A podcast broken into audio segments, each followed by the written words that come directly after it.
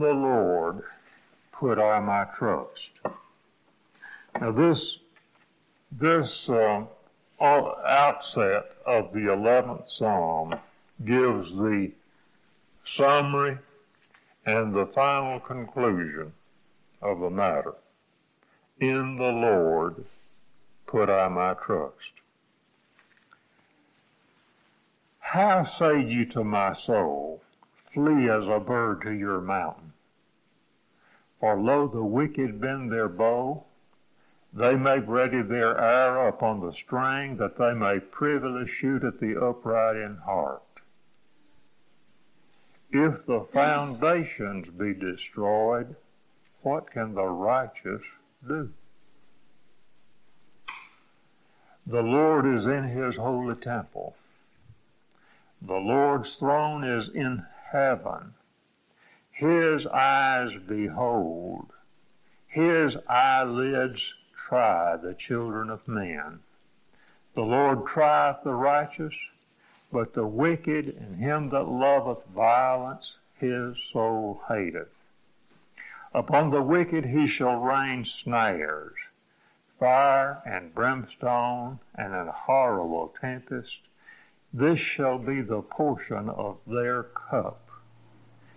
For the righteous Lord loveth righteousness his countenance doth behold the upright.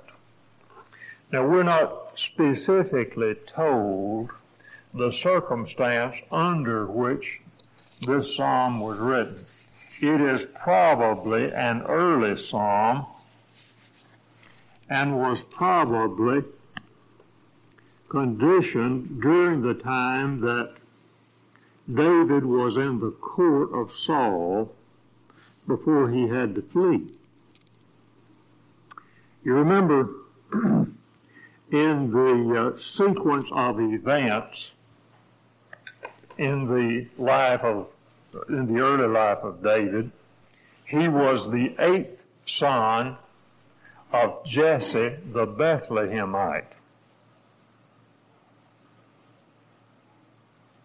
Saul was king Saul had an army. The three oldest boys were in the army. And David was the youngest and was assigned the job of keeping the sheep. And he did so carefully, diligently,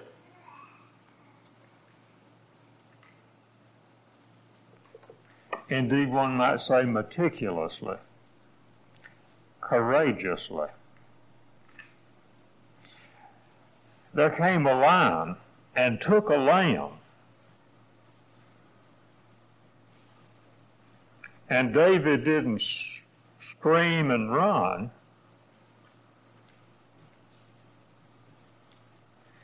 He went after the lion and took the lamb out of the lion's mouth. And when the lion turned to get him, he grabbed it by the beard and slew it.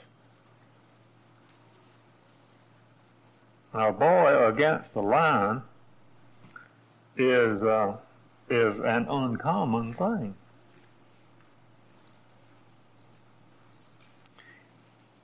A lion and a bear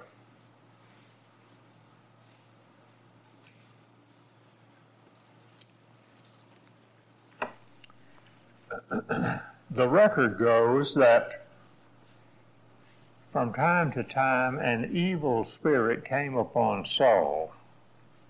Now, in our enlightened day, we would say that Saul went crazy once in a while. He lost his uh, emotional balance, or whatever terms we might use but Scripture says an evil spirit from God came upon Saul, and one of his wise counselors said, If you find someone who can play well on a musical instrument, uh, it might quiet his spirit. Nowadays, we call that music therapy or audio therapy. But it was known a long time ago, both by David and by Elisha. And uh, somebody said, Well, so Saul said, Well, that sounds like a good idea. Why don't you get me somebody? And somebody else said, uh, One of the sons of Jesse can play well. Saul said, Well, send for him. Go tell him, go tell him to send him up here. And so David was fetched to the palace. And when the evil spirit came on Saul, David played on the harp, and the evil spirit departed, and Saul was quieted. Now, apparently, after this happened, he was allowed to go back home to Bethlehem.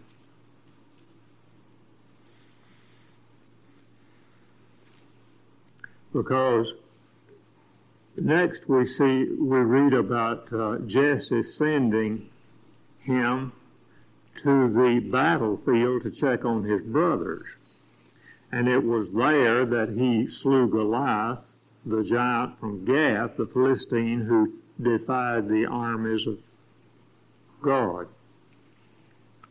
At the conclusion of that day, Saul said to Abner, Who is his daddy?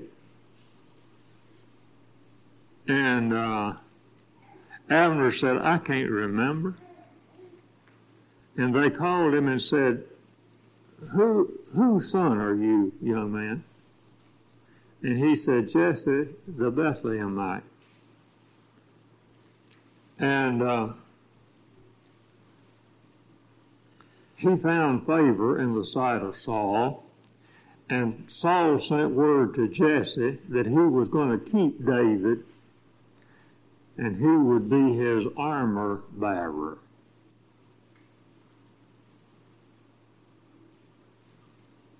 So he so he learned the ways of the court. God was preparing his king. But in the days that followed, when he was in the court, Saul was troubled because he heard the girls singing when they came out to meet the victorious army on the return from the slaughter of the Philistines. And they had composed a song that went like this Saul hath slain his thousands, and David his ten thousands. It didn't mean a thing except the words came handy. But Saul said, They have ascribed to me but thousands, and to him they have ascribed ten thousands. And what more can he have but the kingdom? And he eyed him from that day and forward. and the evil spirit returned. And David played on his harp again. And the king was quieted. But uh, probably during these days, someone came and told David, There is intrigue in the court. Your life is in danger here you are not looked upon with favor. Uh, you will be assassinated. It would be better if you fled.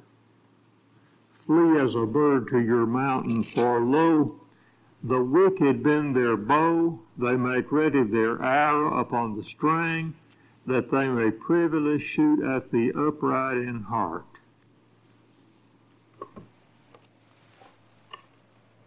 Now, this was probably true. There was a plot afield. We may call this psalm the Song of the Steadfast. Aware of the danger, the temptation to which David was subject, subjected was flee for your safety. In verses 1 through 3, and then verse 4 through 7 is the arguments by which his courage was sustained. In verse 1, David is exercised because there had been a temptation to distrust God.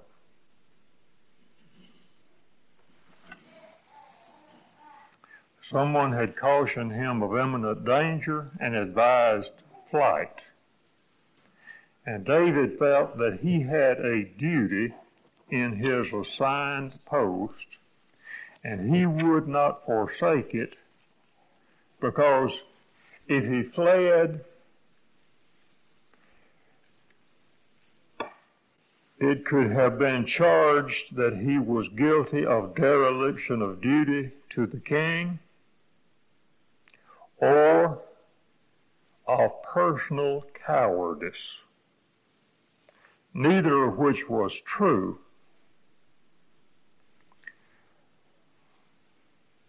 But uh, David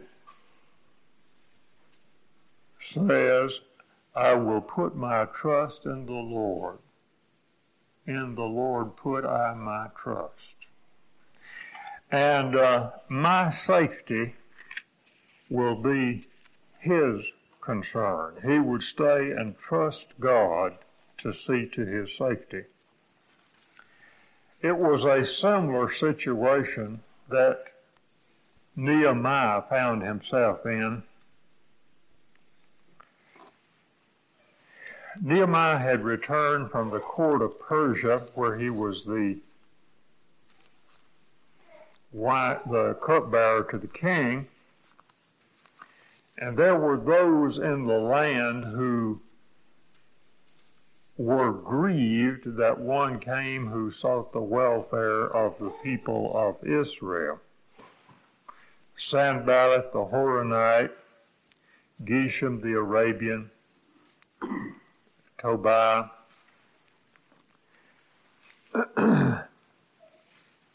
I'm reading from Nehemiah 6. Now it came to pass when Sanballat and Tobiah and Geshem the Arabian and the rest of our enemies heard that I had builded the wall and that there was no breach left therein, though at that time I had not set up the doors upon the gates, that Sanballat and Geshem sent unto me, saying, Come, let us meet together in some one of the villages in the plain of Ono.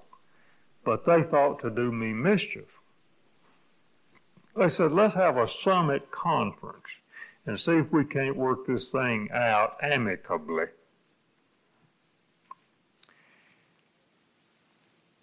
And I sent messengers unto them, saying, I am doing a great work, so that I cannot come down. Why should the work cease, whilst I leave it and come down to you? Yet they sent unto me four times after this manner, and I answered them after the same manner. Then sent Sanballat his servant unto me in like manner the fifth time with an open letter in his hand, wherein was written, It is reported among the nations, and Gashmu saith it, that thou and the Jews think to rebel, for which cause thou buildest the wall, that thou mayest be their king, according to these words. For thou hast also appointed prophets to preach of thee at Jerusalem, saying, There is a king in Judah. And now shall it be reported to the king according to these words Come now, therefore, and let us take counsel together. Then I sent unto him, saying, There are no such things done as thou sayest, but thou feignest them out of thine own heart. For they all made us afraid, saying, Their hands shall be weakened from the work, that it shall not that it be not done. Now therefore, O God, strengthen my hands. You see some of the opposition that Nehemiah was facing, but then the most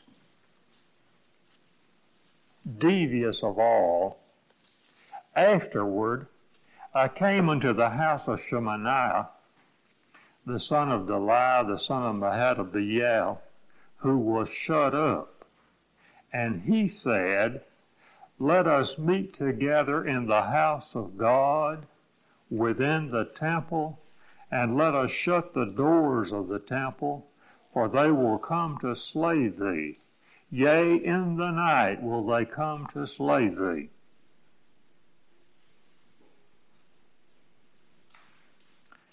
Now, this, this was a friend who, uh, who sought to cause him to distrust God. And I said, Should such a man as I flee? And who is there that, being as I am, would go into the temple to save his life? I will not go in. And lo, I perceived that God had not sent him, but that he pronounced this prophecy against me, for Tobiah and Sanballat had hired him. Therefore was he hired, that I should be afraid and do so and sin, that they might have matter for an evil report, that they might reproach me. My God, think thou upon Tobiah and Sanballat, according to these their works, and on the prophetess Noadiah, and the rest of the prophets that would have put me in fear. Now, there's nothing wrong with going into the temple. But going into the temple because of fear for his safety, Nehemiah thought was not an act of trusting God, and so he disdained it. Now he was in danger, but he would not give an occasion to the adversaries to belittle his trust in God. When Satan cannot overthrow us by presumption, how craftily will he seek to ruin us by distrust? He will use our dearest friends to argue us out of our confidence, and he will use such plausible logic that unless we once and for all assert our immovable trust in Jehovah, we shall be like the timid bird fleeing to its mountain every time that danger manifests itself. Sometimes this comes from dear friends. From, for Job, it was from his bosom companion. I read in Job 2, verse 7 So went Satan forth from the presence of the Lord and smote Job with sore balls from the sole of his foot unto his crown. And he took him a potsherd to scrape himself withal, and he sat down among the ashes. Then said his wife unto him, Dost thou still retain thine integrity? Curse God and die. But he said unto her, Thou speakest as one of the foolish women speaketh. What? Shall we receive good at the hand of God? And shall we not receive evil? In all this did not Job sin with his lips. Job was conscious at this time that everything that he had had been screened by his creator sustainer. And he trusted him. He trusted in God to the point where he could say in Job 13:15, "Though he slay me, yet will I trust in him." We need that kind of trust, that kind of faith. Here our psalm begins. In the Lord put I my trust. It's a, it is a safe place for it. Thank you.